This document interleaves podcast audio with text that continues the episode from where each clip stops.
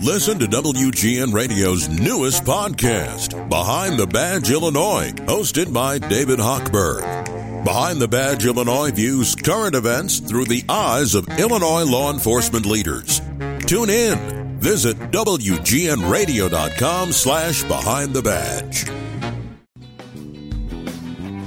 Hey, everybody, welcome to Paul Behind the Curtain, my opportunity to uh, leave politics on the TV side of things and here in the WGN Radio podcast, get to talk about my passion of theater, which is so much fun. Well, there is a show currently playing at the Steppenwolf Theater. I mean, everything Steppenwolf does is amazing. So it's hard to sort of, you know, say this is amazing, but this one really blew me away. And so, um, I, you know, I don't do a, an interview with every show that the pot that uh, Steppenwolf puts up, but I went, can you guys help me put this together so I can talk to these folks? And I, I don't know what shot my producer will show you, but everybody is here right now who's just so There's some players not with us right now and some actors, but I got to tell you, you guys are amazing. Let me just uh, let everybody know who's joining me here. Donnetta Lavinia Grays is the playwright of the show last night and the night before.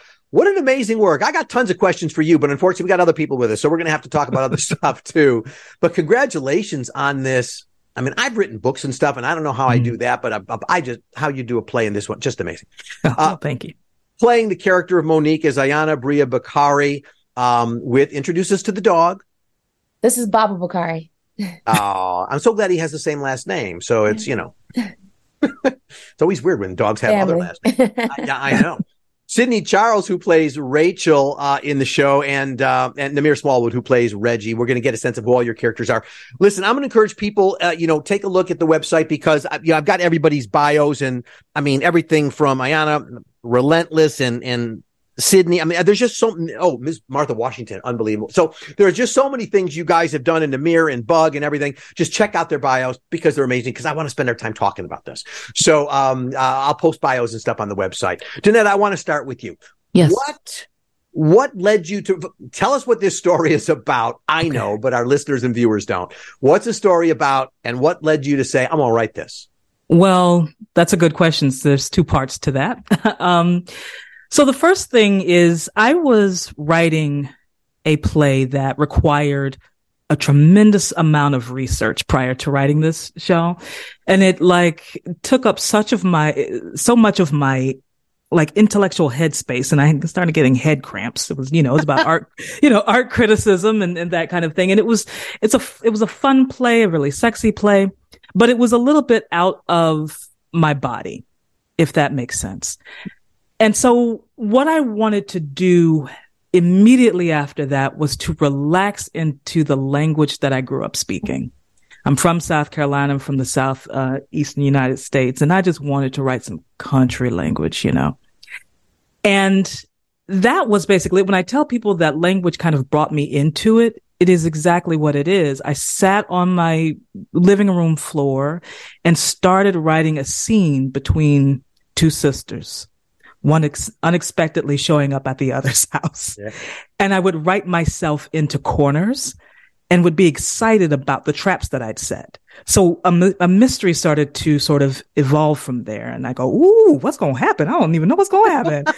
you know, so if I stayed excited, you wanted to know too. I can tell you that. Yeah. Well, I, I, well, I appreciate that because it was, it was inside of that practice of, of that tension of not knowing and being okay with not knowing that I started to craft a story that then became richer and deeper about this family, about how does a family take uh, or, or start to undo cycles of trauma so that a newer generation who we've placed inside of this young girl, Sam, how does she then start this new cycle of hope and happiness and art for herself.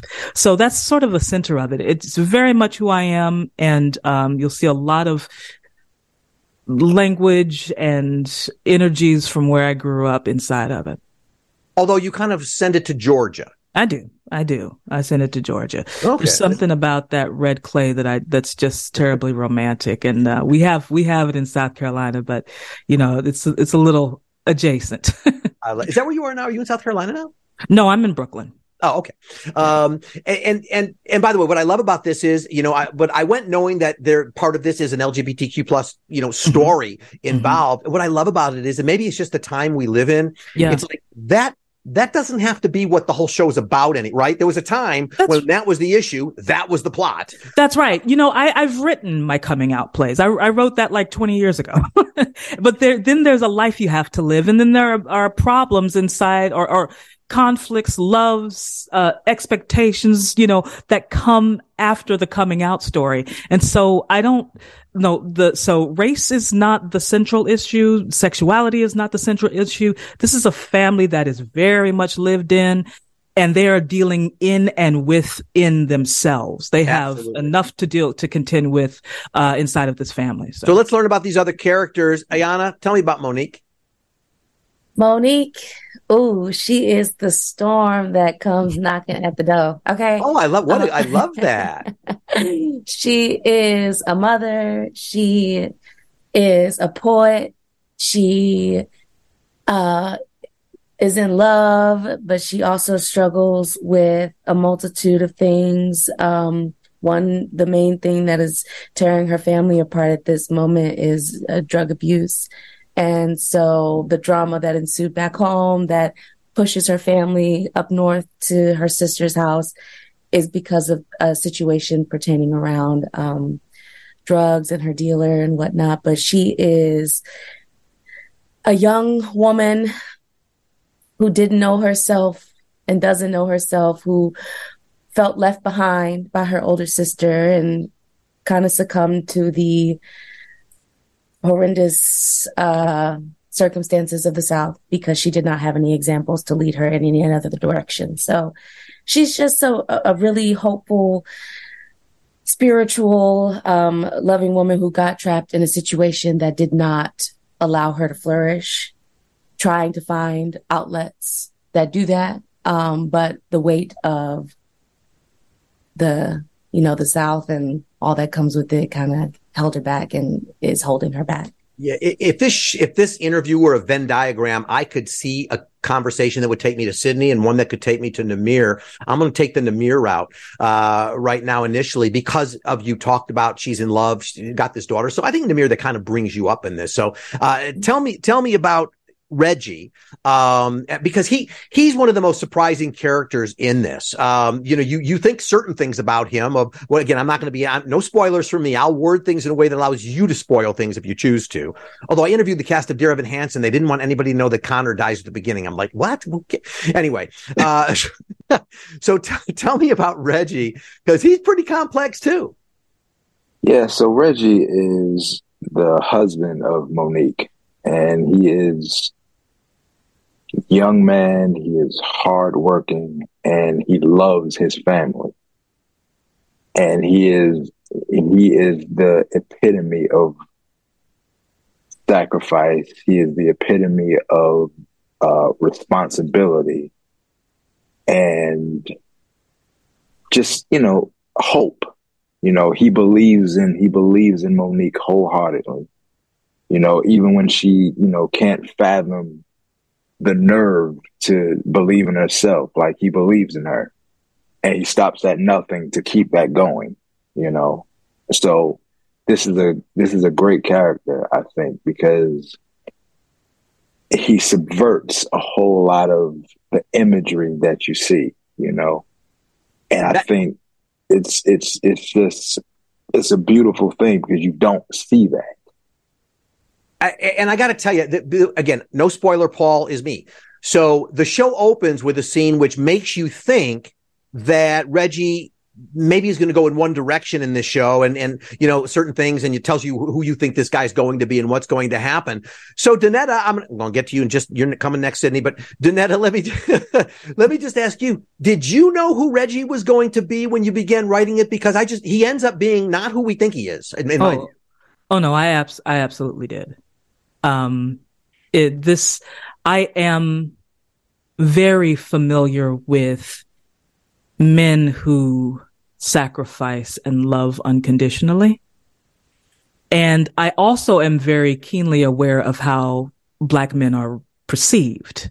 So for me, it was an exercise in um, placing and allowing people to have that perception and then coming in and uh, seeing a different uh, a different side of folks they think they know. And I think that's true for a lot of characters inside of inside of this play. You know, this is a play that at the center of it is black love, you know, um, this black familial love and how they love each other in this sense of change and hopefulness. There is so much palatable love inside of this piece that it, I think it, um, that it just oozes out of it and people make sacrifices and decisions that maybe are unexpected. It's true. And I, you know, during intermission, I'm, I, you know, I'm talking about here's what I think's going to, you know, whatever. And I was mm-hmm. wrong about everything. So, uh, Sydney, let me come to you. Um, and again, I won't spoil anything. So de- I, my follow up with you depends on what you say. So tell me, tell me about Rachel. Um, Rachel, uh, Rachel and Monique are two sides of the same coin. I, uh, Ayanna brilliantly expressed that she, Monique is trying to figure out who she is. And I feel that Rachel does know who she is from an early age, which forced her to move, not forced and encouraged her to move north. She knew she was a queer woman, which is generally looked down or unacceptable in the South. And she knew that she had to do what she needed to do to uh, live a life full of hope and love. And she has that and finds that um, in Brooklyn with her partner, Nadima, um, played by Justine Turner, who's not here. Hey, girl. And, uh, and I'm so I, I was going to have everybody. And I was like, I had to like Ricky's fault, but anyway, oh no, she was fantastic. Yeah, I just wanted to say her name so she could take up space in Thank space. You. Um, uh, and um, Mon- and the idea of love being at the center is what causes so much conflict and the creation of hope at the same time. And Rachel is often being torn in two different directions because of the guilt that she carries of who she wants to be to her sister, of who she wants to be to her partner and to herself. So um, Donnetta brilliantly wrote these complex humans because that's who we all are at the core. And um, it's truly a challenge and an honor to play this this Rachel, human. man, Rachel gets pulled in so many mm. different directions, and you got to balance it all. Yeah, I, I, really don't know why I didn't have to wear Rachel drinks in this play because I feel like she should be. Going, I can change that. but, um, you know, one sister, one addiction at a time. But no, absolutely. She is definitely pulled in so many directions. And I think she has to try to balance this idea of wanting to be who everyone needs to be and who she wants to be and, and who Sam needs her to be as well. So you know, it, it, it's funny, Sydney, because you, you talked about, you know, the, the issue, the LGBTQ plus issues being, you know, difficult in the South. And certainly there's, there's truth to that. But Donnetta, there's mm-hmm. also a, a, bit of more resistance maybe in the, in the African American community than in other communities when it comes to these issues. I mean, I've tended enough, you know, African American plays, whatever, when there's a, a kiss between two men or something like that. I find there's almost a, a reaction in the audience among, among you know, African American people, which it's like shock. Mm-hmm. Less today than maybe a few years ago, but it's still yeah. a bit shocking. Well, it that that's it's, it's it is true. There's um there is some resistance. I will I will say this. You know, I think um the South kind of gets a, a, a raw deal sometimes, but I have to note that I came out in the South right? Like I went to my first drag show in the South, right? And that was in and around. Can you still do that? Are they allowed that go? No, I'm. I know, right? Tennessee, we talk about that, but yeah. um, but back back in the day, back in the '90s, back in the good old days, uh, I was in community with Black LGBTQ folks who are in the South, and so there's a contingent of folks who stay and who fight for recognition for space inside of that community.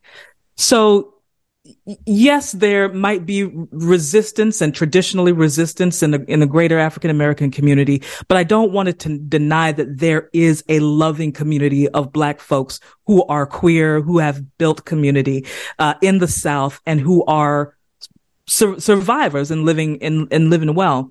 Um, there's still a struggle, of course. I would not say that it's the, the easiest, but there are places for uh, for folks like me. And I found myself there. And the good news is, by the way, there was just a poll uh, showing how many people are actually moving to Illinois from mm-hmm. other states because all that crap you see going on in Florida and other places. It ain't happening here. It ain't going to happen Right. here. Yeah. Um, so I'll just put that plug for the state in. Um, and uh, we got to talk about your daughter. Um, the the actors who play that role.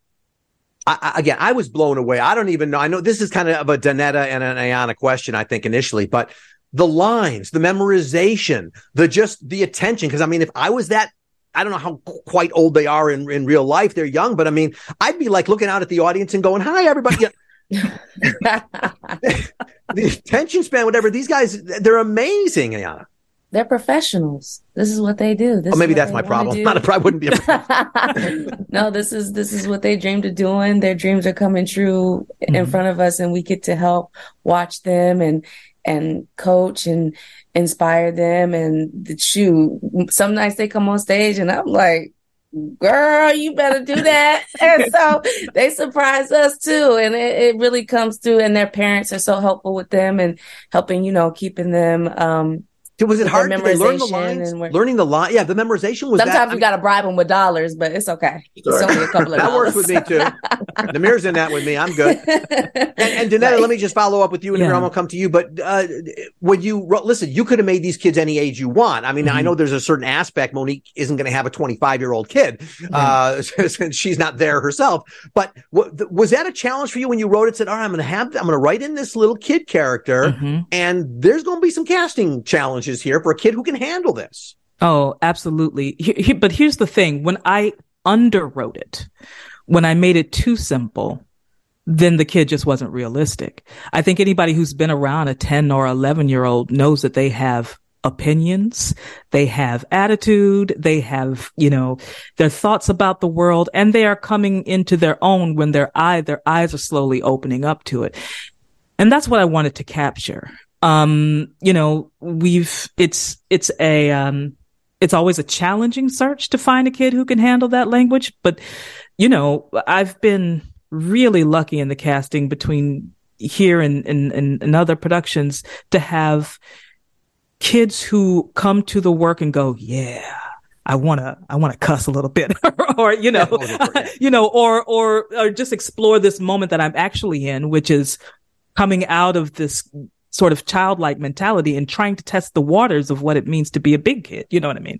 And to, um, so, so there's a certain pleasure in that for them. But I think when I underwrote it, they, I, I think the kids sort of resisted a little more, to be honest with how you. cool. Yeah. Yeah. Yeah, I'm always I'm one of those people who just I mean I don't care. Listen, I'm as open whatever as I can be about everything. But when I go to like Book of Mormon and I see like three year olds, and you know I'm kind of like. You want them to hear all that language and stuff? Of course, the answer from their parents, who I would know, usually is they hear a lot worse than this at home. Uh, that's probably true. So, Namir, here's the thing. You know, there is an image that um, African American men have when it comes to, you know, the fatherless homes and that kind of stuff. That ain't Reggie. No, and it's not a, a lot of our our men as well. Um, Right. And I, I think that it's it's very important for people to see not just a father, but a young black father, somebody who became a father as a teenager. You know, like step up and be, you know, the person who tries to usher in, you know, um, uh, a, a belief system and and and a, a system of hope that that things don't have to be the way they are. You know, we can you can find a slice of life, a little up a little. You can set aside a little piece for yourself to you know become better. You know, and you have all the fertilization you need to become and grow. You know what I mean? Whoever you need to be. You know what I mean? Mm-hmm. So I think that it's a wonderful character, and this character is a complete gift to me. Sydney, what intrigues you when I look at just some of the other shows you've done, even at Steppenwolf, um, Ms. Martha Washington, longer title than that, but uh, you know, Bug, uh, just all these. What what draws you to Steppenwolf? You know, honestly, a big thing in the artistic community is um, the issue of actors not being taken care of a lot Mm. of times and not be mentally, physically, emotionally. And um, Steppenwolf honestly is a place where I feel like I am valued and taken care as an artist. Like they appreciate the fact that you are an artist and they know the sacrifices it takes to be an artist and how much you have to give of yourself to create art and create these characters. And I keep coming back to this specific institution because they make space for us to be who we are. Um, they make space for Black art. They um, they make space for queer art. They make space, and so I am so inclined and always inclined to come back to a theater that allows artists to be just that artist freely and to be heard, so that we can present the best um, art that we can. So, yeah. and I love the fact that every production, every every performance begins with a a nod to the indigenous communities, and you know, basically reminding everybody we are on their land, mm-hmm. and uh, and that that message is spreading. I'm hearing that more and more in different theaters. I feel like Steppenwolf was on the early part of getting that message out, and I and I Donnetta, I I don't know whether as a playwright, I mean, does that kind of stuff matter to you like the house that you're in or do you do you sort of say no i want to get this play up and uh, who put on my play no, uh, uh, yes, excuse me. Yes, it does matter to me, yeah. but I, I, don't, I don't, uh, only think about, um, production, but I think about who's holding production and who's capable of holding production. Right. So, you know, in, in th- this play, it, we think we know who we're going to encounter. We think we know who, uh, what a, a, drug addict is. We think we know who these young black men are. We think we know who these queer women might be. And it's disruptive, right? Uh, to the expectation. I think that, um, finding a theater that can hold that can say, yes, these people are complex. They aren't, um, uh, sitting inside of stereotype tells me that you can also acknowledge the complexity of history, right? You yeah, can hold yeah. the complexity of space. And if you have not yet done that, you are actively seeking to do it. And so I think for me, it is uh, finding theaters that are actively seeking uh, to expand their um, their perceptions of folks can I, I, think like a general mission inside of the american theaters that we want to reflect the world to itself you know and and i and so i'm i'm deeply interested in theaters that actually do the thing right as opposed and, and to just just say it so talk the thing that's yeah. right that's right Ayanna, when I, by the way, Relentless was one of the most also amazing shows that was, that was out there. And now I think about it, you and I were at a dinner together one night where we were, we were chatting. Um, during that run. Do you remember that when you're, yeah, but anyway, it was a while ago. But, but here's the thing. It looks like you two want to be a part of shows that have meaning and purpose and power. And y- you think about that kind of stuff when you're auditioning or you're an actor and, hey, I'm oh, free now, I'm on an audition. Absolutely. Um, I, when I think about, I came from an African centered, um, schooling upbringing that was based around like the upliftment of black people and learning about my history and things of that sort. So when I'm doing work, I always want to, I think about how will my community feel about the work that I'm doing? How will my parents feel about the work I'm doing? How will my work that I'm doing uplift my community and um, forward the progression of the Black community? And so that is what I primarily, that as since I joined Equity and became a professional, um, this is like, that's my goal is to do work that centers around Black people and uplifting my community. And I also love being a vessel for stories that that you don't expect it. Like like you know, with this play, I'm playing this very complex character, and in Relentless, the character you thought was one thing, she was one thing, a, a different, a totally different person on the inside. So I love playing these complex people within the Black community because we're just not all like one thing or the other. It's like this and that and that and that and that. So I, I'm I'm just so grateful to do that. And yeah, I love it. And, and, Namir, you know, I think if you went up to a lot of people and said, "Oh, what's this play about?" and they would say, "Well, they're these two sisters," you know, and, and, they would start there. And yet, I'm looking and going, "You can't, you can't talk about this play without talking about Reggie." Um, how do you see, in terms of the major piece Reggie has in this story? How do you see that, or would you say, "Oh no, they're right. It's about the two sisters"? No, I, I think that that it's Reggie's importance to this play is that he is the male voice basically of of the piece.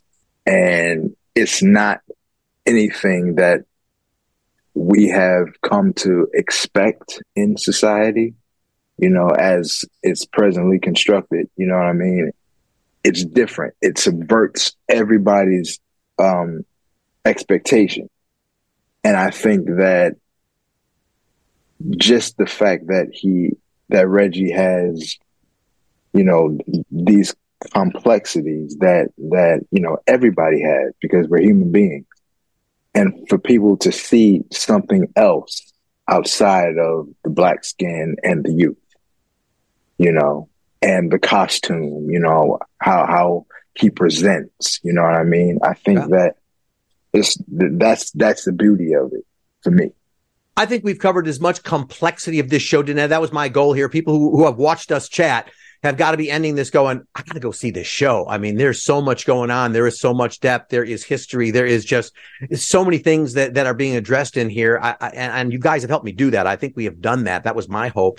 Uh, I want to congratulate you all on just such a, I just, it blew my mind for the, I've been wanting to talk to you since I walked out of the theater that night. Uh, and Donnetta, just a, a special love shout out to you for joining this because um, you know in talking about your work it's it's it's really great i have a feeling your actors here appreciate the fact that you're uh, you're with us here doing it as well. And and uh, so i thank you all um, and and send my love too to the actors we didn't have join us because there ain't so many boxes you can have and make this thing work. Um, especially the kids, man, they're they're they're phenomenal. Uh, uh, and, and your partner show, unbelievable. So, um, last night and the night before is playing at Steppenwolf Theater in the downstairs theater uh, through May 14th. If there's an extension, I don't know. I'll put that on the website so people can see it. But as of now, uh, it's it's May 14th, and uh, you can get tickets at steppenwolf.org. No question, Steppenwolf is one of the uh, jewels in the crown of this city. Uh, and uh, and you guys are part of that crown too. I thank you, and I thank you for your time today. Really appreciate thank you. So thank you so much. Thank you. Thank you. Well, if you want to know more about what we've talked about here, follow me on Twitter, Facebook, Instagram at Paul Lisnek. That's P A U L L I S N E K.